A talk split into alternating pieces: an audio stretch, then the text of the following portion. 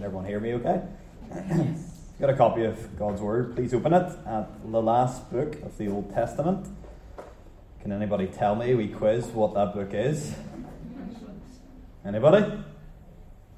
Malachi. So it's called Malachi, and if you're struggling to find it, go to the first book of the New Testament, Matthew, another M, and then turn back one page to the book of Malachi, and we'll be looking at chapter 3 in just a moment. Let me just remind you that last week we began a series of messages devoted to knowing God better. Seven messages that allow the Word of God to teach us about the only true God. We answered the question, Who is God? with the truth, God is incomparable, or as I defined it, according to that uh, famous song, You are the one and only. God is the one and only. And this week we want to ask the same question Who is God? And the Bible responds with the truth God is unchanging. God is unchanging. So begin reading with me, please, would you? At Malachi chapter 3 and verse 6. Verse 5, sorry. Then I will draw near to you for judgment. I will be swift, I will be a swift witness against the sorcerers against those who have committed marital unfaithfulness, against those who swear falsely, against those who oppress the hard worker in his wages, the widow and the fatherless, against those who thrust aside the sojourner and do not fear me, says the Lord of hosts. Verse 6 For I, the Lord, do not change. Therefore, you, O children of Jacob, are not consumed. From the days of your fathers, you have turned aside from my statutes and have not kept them. Return to me, and I will return to you, says the Lord of hosts. We'll finish our reading there.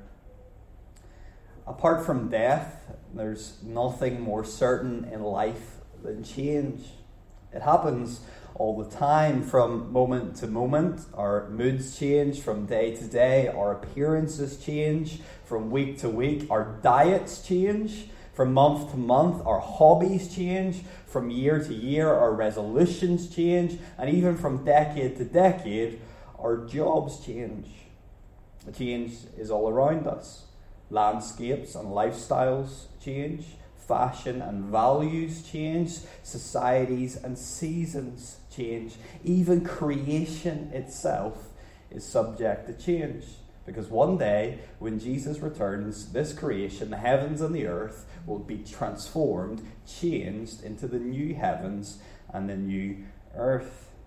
You see, change is part and parcel of life. That's why the, the Greek philosopher Heraclitus believed that change is the only constant in life. Change is the only constant in life. But is Heraclitus right? Is change the only constant in life? Well, no. It's not. In our changing world, the creator of this world has revealed himself to us through his word as the unchanging God.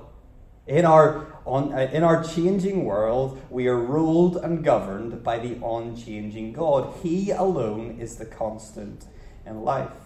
Let's ask three questions about that truth that God is unchanging. It's the same questions as last week, and potentially throughout the series, we'll ask the same questions every week. Question number one Is God unchanging? Is God unchanging? And we established last week that the Bible is the sole and final authority in all matters of belief and practice. So, as Christians, we must always come to the Bible and examine the scriptures to see what they say about any given truth or topic. Remember what the Bible is it is the written words of the living God, God's revelation to us. When the Bible speaks, God speaks. How then does God in His Word reveal Himself as the unchanging God? We'll look first at our text, Malachi 3, verse 6. Very simply, God says, For I, the Lord, do not change. It's a very simple statement from God. He is unchanging or to use the theological term, God is immutable. He doesn't change.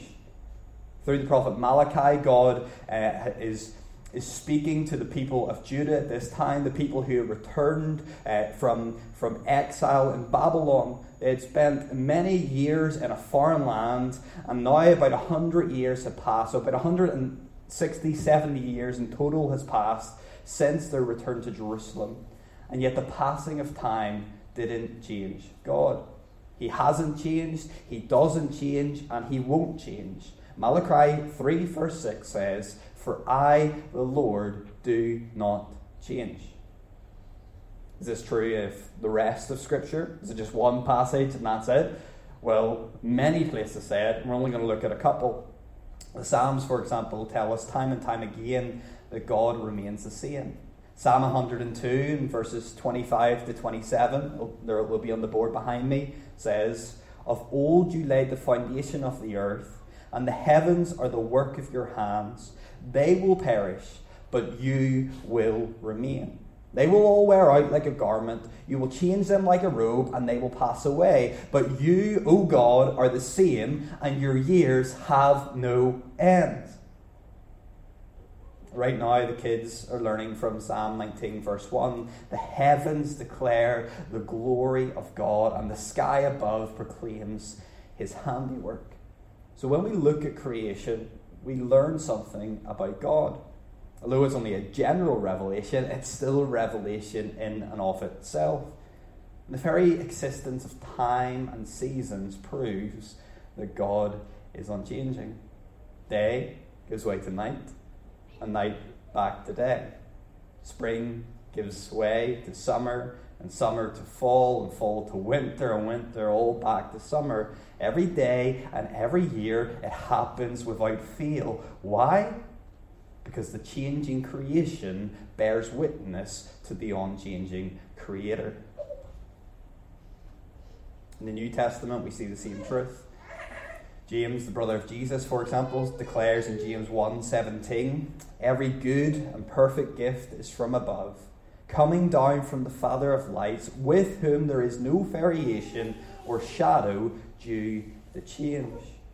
You see what James is arguing here? James is arguing that God always gives good gifts because he is a good God. He is totally consistent. He is totally dependable. He is reliable. God's gifts will never change. His good gifts will never change because his character, his goodness, will never change.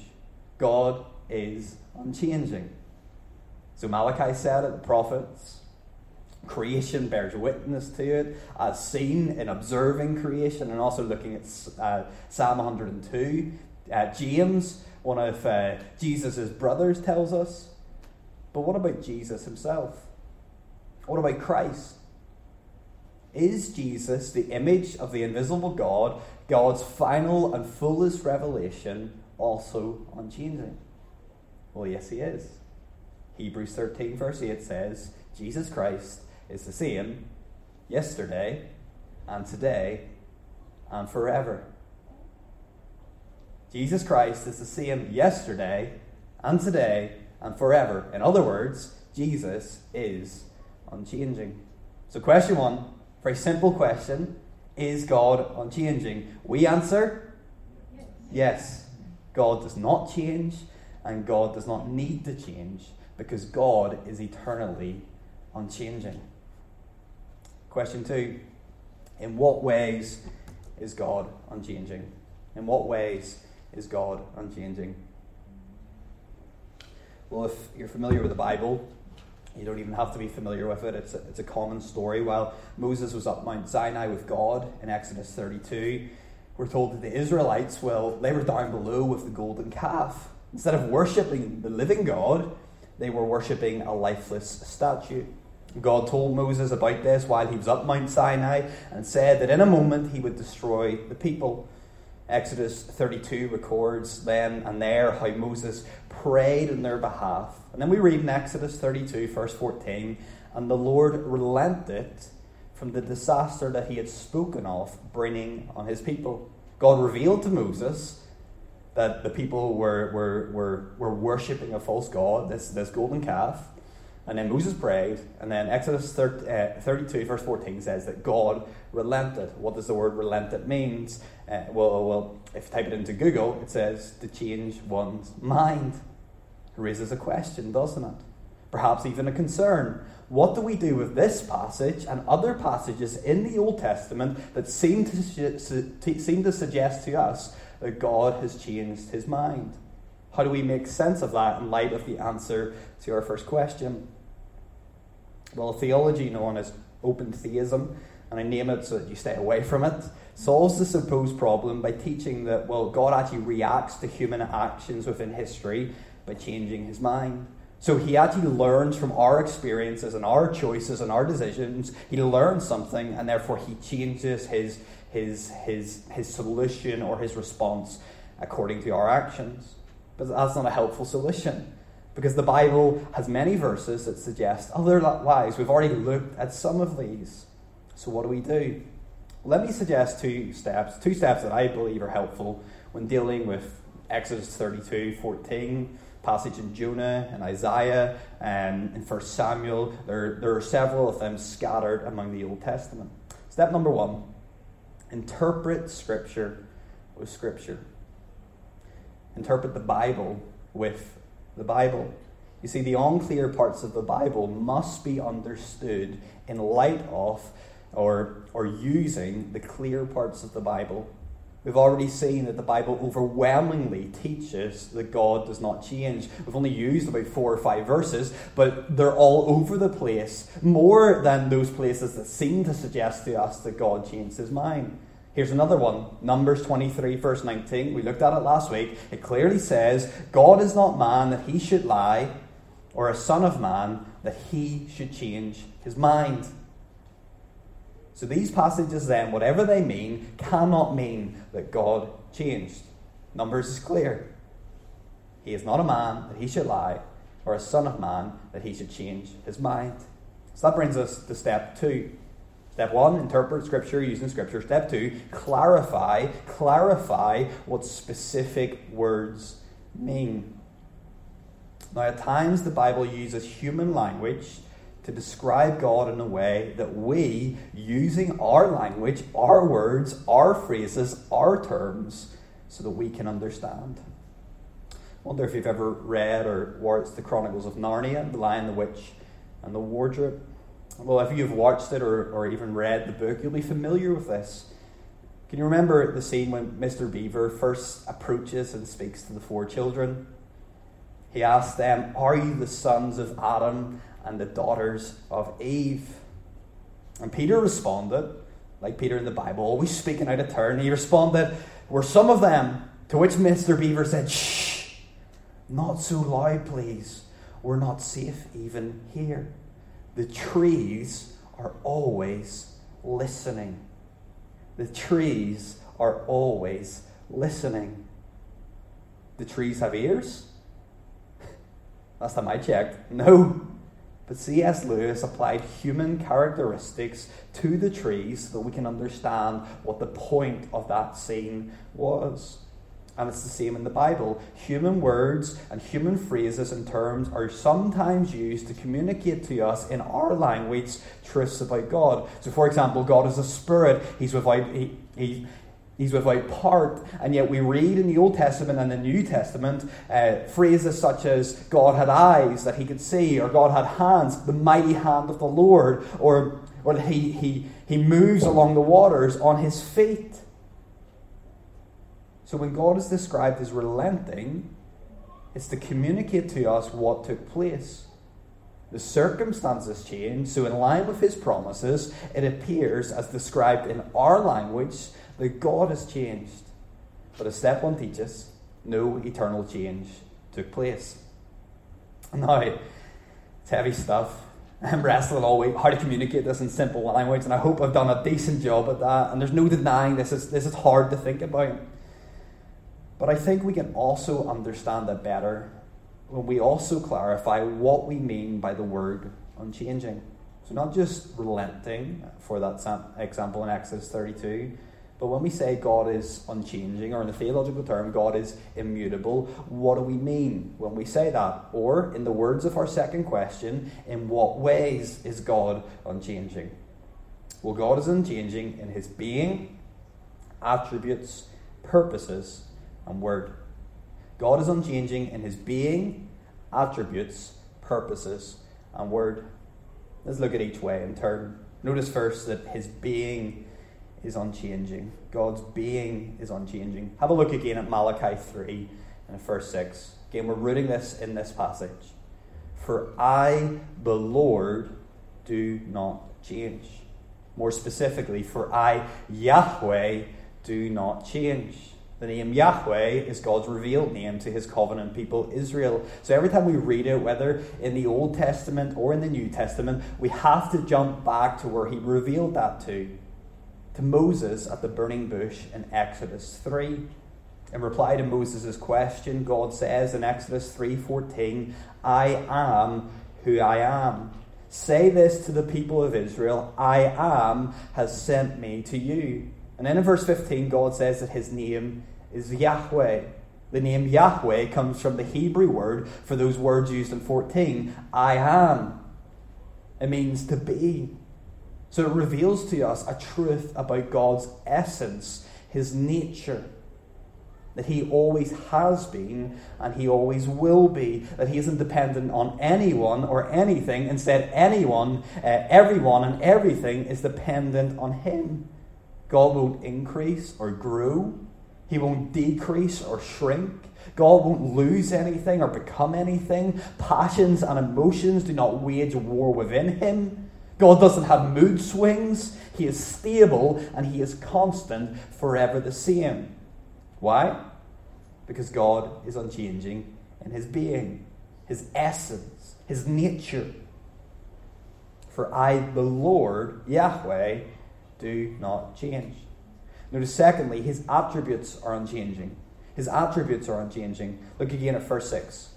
For I, the Lord, do not change. Therefore, you, this is the implication, O children of Jacob, are not consumed. Do you remember the, the context of Malachi? I mentioned it earlier. Malachi is speaking to the people of Judah who returned from Babylon. So the whole prophecy is a series of accusations against the people. God tells them that, that their, their leaders, the priests, they, they have sinned by offering polluted and un, uh, unacceptable and forbidden sacrifices to Him. That the nation too has sinned by marrying foreigners, divorcing their wives, and withholding their money from God. Sin deserves God's judgment, and yet the people here are still in the land. Malachi is speaking to them because they still exist. Why? If they have sinned, why are they not judged? Because God's attributes haven't changed. His attributes haven't changed with the passing of time. He is still a faithful God who is faithful to his covenant people. Back in chapter 1 of Malachi, God says, Jacob I have loved, but Esau I have hated. So the children of Jacob aren't consumed because God is faithful. He is faithful to his covenant and to his covenant people. You see, the people deserve to be destroyed. They deserve to be uh, consumed. They, they, they deserve to be cut off and put out of the land. But they aren't. Why? Because God is a merciful God. A God who is slow to anger and abounding in steadfast love. He always has been and he always will be. Those well known verses in Lamentations 3 illustrate this. Lamentations 3 22 to 23. The steadfast love of the Lord never ceases. His mercies never come to an end. They are new every morning. Great is your faithfulness. Now, it's very easy for us to say amen, isn't it? It's very easy for us to say amen when we hear that God's faithfulness remains, that His love remains, that His goodness remains, that His grace remains, that His mercy remains. But can we still say amen when we hear that God's righteousness remains, that his wrath remains, that his judgment is still coming? You see, all of God's attributes are unchanging because God's attributes are unchanging. It's not pick and choose which ones we want. All of them, however he has revealed himself, have not changed, including his wrath. Now, some people, and uh, it's, it's a big problem in Germany and in France and in Spain and, and Western Europe in, in its entirety, they come to the Bible and they try and split it in half. So they say, well, God was different in the Old Testament and he, he's, he's, he's a different God in the New Testament. But we've seen this morning that he is unchanging. He remains the same always and forever. So both the Old and the New Testament reveal the same God a God who hates sin and shows grace to the sinner. That's why I began our reading in Malachi 3, verse 5, to remind us that God will draw near for judgment. He has appointed a day when his Son Jesus will return. And on that great day of the Lord, Malachi chapter 4, everyone who does not fear him will face the wrath of the Lamb. Notice that, it's not the wrath of God, it's the wrath of God as executed by the Lamb, Jesus Christ himself. If you're not a Christian today, if you're outside of Christ today, please listen carefully to this. God is slow to anger, and He is abounding in steadfast love. He always has been, and He always will be. But don't presume upon His riches. His patience is wide, it's deep, but it's not infinite. It will one day run out on the day that He is appointed. And if you're outside of Christ, you will experience the righteous judgment of Almighty God. Do not be mistaken. God won't change his mind in the last day and say, okay, I'll just pass over my wrath now. No. He will execute his judgment. And your only hope today, if you're outside of Christ, is to ask God to forgive your sin and to believe in His Son. Jesus is the only one who can deliver us from the wrath to come because He is the only one who has already absorbed and satisfied the wrath of God on the cross and then in the grave and by rising three days later. Turn from your sin today and trust in Him by faith. And then, as 2 says, Blessed are all those who take refuge in Him. Friends, all of God's attributes remain because His attributes are unchanging. So, God is unchanging in His being, God is unchanging in His attributes. Thirdly, His purposes are unchanging. Now, this isn't in the text, but it's a really important uh, definition, so we're going to look at it. In Job chapter 23 and verse, verse 13, we read, But God, He is unchangeable, and who can turn Him back? What He desires, that He does. In other words, God's purposes, or His plans, or His decrees, however you like to put it, for the world and for His people are final and never change. There's no plan B or plan C because of something that has happened or because God has, has, has somehow been caught off guard. Think about this logically for a moment. Decrees are made by the all knowing and all wise God. All knowing, He knows all things. All wise, He knows best what to do with all things He knows. Therefore, His purposes are made before the foundation of the world, carried out in history, and will never change. His counsel stands forever. Take, for example, the plan of salvation. Both the Apostle Paul and Peter described how before the foundation of the world, God planned that Jesus would purchase uh, for God by his blood a people for himself. Listen to this. That means that before Bethlehem even came into existence, God planned that Jesus would be born in that little town before crucifixion ever occurred or even existed as a method of torture, God planned that his only son would die on a Roman cross and be raised three days later. It wasn't an accident. It wasn't a reaction to unfolding events. It wasn't, it wasn't because, because, oh, Adam and Eve sinned in the garden, so therefore God needed to jump to plan B and then the plan C. No. It's always been his purposes and plan before the foundation of the world. And it's absolutely mind blowing if you just stop and think about that for a moment. Personalize it. If you're a Christian today, we are told in Ephesians chapter 1 that before the foundation of the world, God chose us in Christ Jesus. So it's not that it was a reaction or, or, or God just one moment chose to, to love you and the next moment he's gonna he's, he's gonna move away from you. No, before Bethlehem existed, before Calvary existed, before the cru- crucifixion existed, God chose you in him. Does that mean that you're you're eternally justified, so to say? No. He chose it in him because he made it in a way, his plan, that you would, ju- you would be justified by faith in Christ. It was his plans and his purposes that are unchanging. God also planned that people from all nations would be saved by grace alone, through faith alone, in Christ alone. In the Old Testament, people look forward to Jesus, and now we look back to Jesus. It's always been Jesus. It's always been God's purpose that people would trust in His Son by faith. What does that mean? Well, it means it remains true today. You don't become a Christian by, by going to church. You aren't brought back into a relationship with your Creator by good works. Your sin isn't forgiven by living a certain lifestyle. Acts 4, verse 12 There is salvation in no one else, for there is no other name under heaven given among men by which men will be saved. It always has been Jesus, and it always will be Jesus. Why? Because God's purposes are unchanging. His purposes are unchanging. Fourthly, notice his word is unchanging. What I mean by his word is his promises and his standards. A lot of people will just say his promises, but I think I think Malachi allows us to split it into his word and his promises and his standards. Notice first his promises.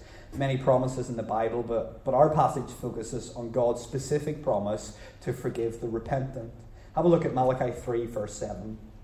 From the days of your fathers, you have turned aside from my statutes and have not kept them. So the people of Judah have been rebellious and they've been unfaithful to God. God continues, Return to me, and I will return to you, says the Lord of hosts. This is a promise to forgive the repentant. And it's a promise which God has made before many times. Back in uh, the passage we looked at last week, Deuteronomy 4, God said to his people, beginning in verse 29, but from there, talking about when they'll be sent out to exile, there you will seek the Lord your God and you will find him. If you search after him with all your heart and with all your soul. Verse 31 For the Lord your God is a merciful God. He will not leave you or destroy you or forget the covenant with your fathers that he swore to them. God had promised to forgive those who return to him and he has been faithful and will always be faithful to that promise. Malachi 3:16 tells us that that the people who feared God returned and a book of remembrance was written uh, to uh, to to remember the repentance. And that promise, friends, remains today. All who confess their sin to Almighty God and trust in the finished work of Jesus on their behalf on the cross will be forgiven. How can I be sure?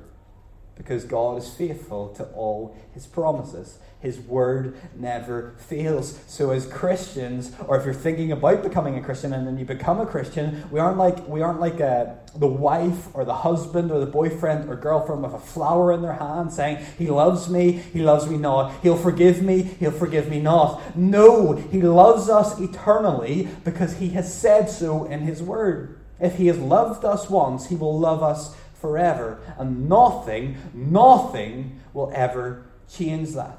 Why? Because His Word, His promises, are unchanging.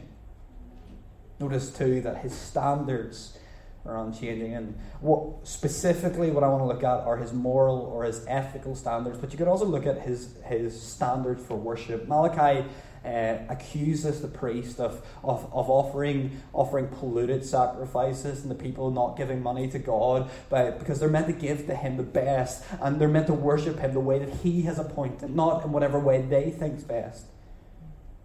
But what I want to look at is God's moral standards. You see, in the Bible, we see a close connection between ethics and theology. God's moral standards for His people will reflect His character.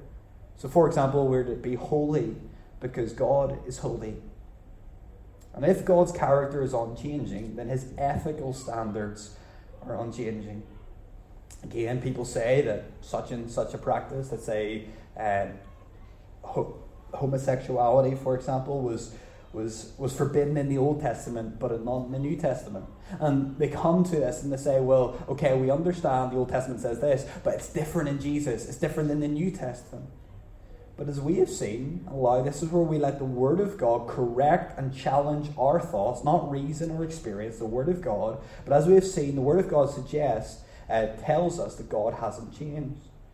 It's very true that the situation around and specific application of a standard may have changed, but not the foundational rule itself. Why?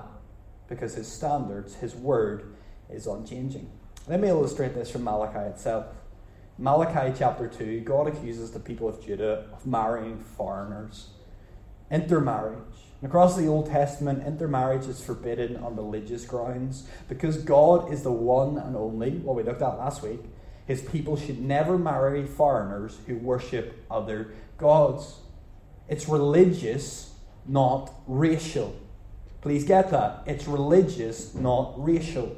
Malachi 2:11 makes this clear. Has that ethical standard, Old Testament intermarriage forbidden, changed? No. In the New Testament, Paul tells the Corinthians that they shouldn't be unequally yoked. Or in another uh, part, that if their, their, their, their partner, uh, their, their husband or spouse or wife dies, that they are free, released to remarry in the Lord. They shouldn't marry an unbeliever. Why? Because light and darkness have no fellowship the children of God, light, cannot marry the children of the devil, darkness. It's not racial, it's religious. Those who profess to worship the one true God must not be united to people who worship other gods. The situation around the specific standard changed because we're not a nation, but the foundational rule did not. Do you see that? Again, that's, that's, that's not me coming up with this. This is in Malachi itself. Go away and read it. Read the book. It'll take you 15 minutes and you'll see it. God's word, both his promises and his standards, are unchanging. Church, his being is unchanging. His attributes are unchanging. His purposes are unchanging. His word is unchanging. God is eternally unchanging. He is the same yesterday and today and forever. Question number three, third and final question. How should we respond to the unchanging God? How should you and I, as Christians, respond to the truth that God is unchanging? Very simply, depend upon God. Rely on Him in every situation. Trust Him always when you're at a river or a beach, let's say with your children, and they or you want to get closer uh, into the water without getting wet, what do you do? Well, you either jump on a rock or you get a rock. Maybe Josh or the dads chuck a big rock in so the, so the boys or the girls can get out further. A rock to stand on in the water. Why? Because a rock is a solid foundation, an immovable object. It's firm and it's stable. And God is described in the Bible as a rock for his people because he is a solid foundation. He is faithful and he is constant because he is unchanging. His being doesn't change, his attributes don't change, his purposes don't change, and his word doesn't change. So, brothers and sisters in Christ, build your life with God at the center, for he is a reliable rock. Everything in life changes, but God remains the same. Build your life in this truth. That's how you respond to the unchanging God with total trust, with complete confidence in Him. And to do this, you need to believe that what God has revealed to us about Him in His Word is true, that He is, first and foremost, eternally unchanging. And this calls for all of us, as we say every week, to study God's Word ourselves. One sermon on the topic is never enough. We must read His Word daily and remind ourselves over and over again that God never changes.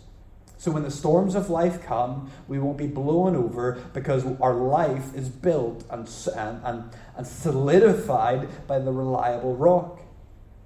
When you're tempted to, to think that God will change his mind and regret saving you, trust in his unchanging being when you have given in to the same temptation again and again and feel like God will forgive you this time, it was the final and last time, remember his unchanging character. He is a merciful God, a God who is slow to anger and abounding in steadfast love. He always has been and he always will be. When the world around you seems out of control, whether the global world or your world, Rest on the truth that God's purposes, His plans, are still being carried out for His glory and for our good. That will never change. When the circumstances in your life change, take comfort in the truth that God's Word never changes. He is with you just as He promised.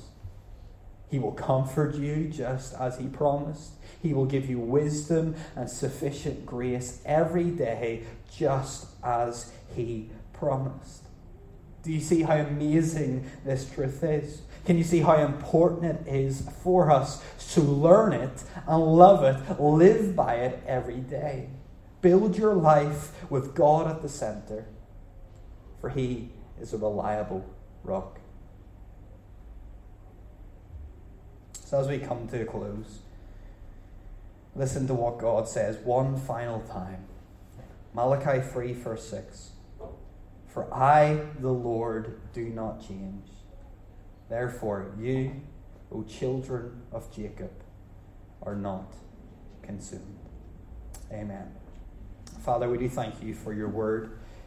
We thank you, Lord, as we listen to it. We are just overwhelmed by how good and gracious you are to us that you have revealed yourself in your word, and finally through your Son Jesus. We thank you that you're the unchanging one, that you're unchanging in your being and your attributes, your purposes, and your word. We pray that your Spirit would help us as believers to be comforted by these truths, to learn these truths, love them, and live them out. And for those who are outside of Christ with us this morning, oh God, we do pray for them and we ask that you would help them not to presume upon the riches of your kindness, to know that your wrath is coming one day, and that today is their salvation. And may they take refuge under the cross of Christ. In his name we pray. Amen.